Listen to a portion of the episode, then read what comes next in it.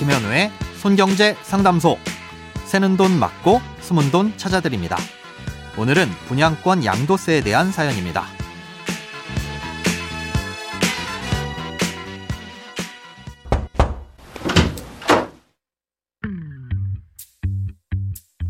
안녕하세요.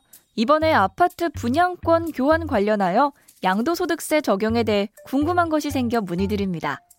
동생과 서로 다른 아파트 분양권을 맞교환하려고 하는데요. 동생은 프리미엄이 4,500만 원 정도로 예상되고요. 저는 프리미엄이 8,000만 원 정도로 예상됩니다. 그렇다면 양도소득세는 제 프리미엄에서 동생의 프리미엄을 뺀 3,500만 원에 대한 양도소득세를 내야 하는 건지, 아니면 각각 프리미엄에 대한 양도소득세를 내야 하는 건지 궁금합니다. 양도소득세는 이익이 발생한 부분에 대해서 내는 세금으로 알고 있는데요. 분양권끼리 교환하는 경우에도 과세가 되는지 궁금하고요. 혹시 교환할 수 있는 다른 방법이 있는지도 알고 싶습니다. 오늘은 청취자 김민혁 님이 보내주신 사연입니다. 결론부터 말씀드리자면 두 분 모두 양도세를 내셔야 하는데 꽤 많이 발생할 수도 있으니 특별한 이유가 있는 게 아니라면 분양권을 교환하는 건 고민을 좀 해보셔야 합니다. 양도세는 양도 차익에 따라서 부과되는 세금입니다. 교환을 하는 경우도 유상거래이기 때문에 양도 차익이 발생한다면 각각 양도세를 내야 하고요. 양도 차익이란 건 해당 재산을 취득할 때 취득가액과 처분할 때 가액의 차이라고 보시면 되는데요. 분양권의 경우 취득가액은 각종 옵션 비용을 포함해 실제로 총 지불한 분양대금이 되겠죠. 이런 분양권을 다른 사람에게 팔든 교환하든 내 손을 떠날 때의 시가를 따져보고요. 이 가액에서 취득가액을 뺀 금액이 양도 차익이 됩니다. 그러니 사연자님은 사연자님의 프리미엄 따로, 또 동생분은 동생분의 프리미엄 따로 각각 양도세를 내셔야 되겠죠.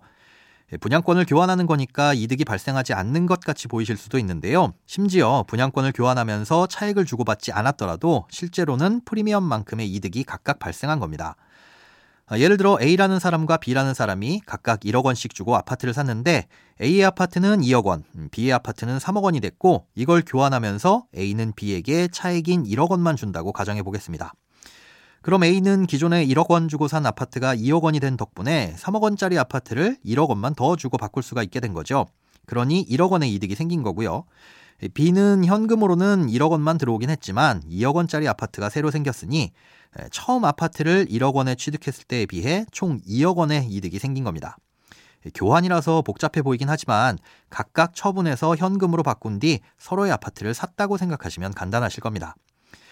그러니 사연자님은 프리미엄 8천만 원에 대한 양도세를, 또 동생분은 프리미엄 4,500만 원에 대한 양도세를 내셔야 하겠죠. 그런데 분양권은 보유기간이 1년 미만이면 지방세 포함 77%, 1년 이상이면 66%를 세금으로 내셔야 합니다. 1년 이상 보유했다고 하더라도 각각 5,300만 원과 3,000만 원에 가까운 세금을 내야 한다는 거죠. 아파트가 다 지어지고 주택이 된다면 그땐 각자 보유한 주택수가 몇 채냐에 따라 세율이 달라지긴 하지만 분양권인 상태로 교환하는 것보다는 세율이 낮아지게 됩니다. 물론 다주택자가 주택을 처분할 땐 보유 지역에 따라 양도세율이 더 오르기도 하는데요.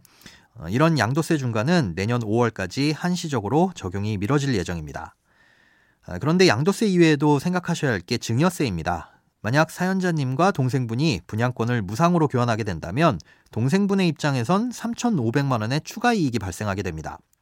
다른 사람과 교환했다면 3,500만 원의 웃돈을 얹어줘야 하는데 형하고 교환하는 덕분에 안 준 것이니까 결국 형이 동생에게 무상증여를 해준 것이고, 그럼 동생은 증여세를 내야 하겠죠. 형제간 증여를 할 땐 10년간 1,000만 원까지 공제를 받을 수 있습니다.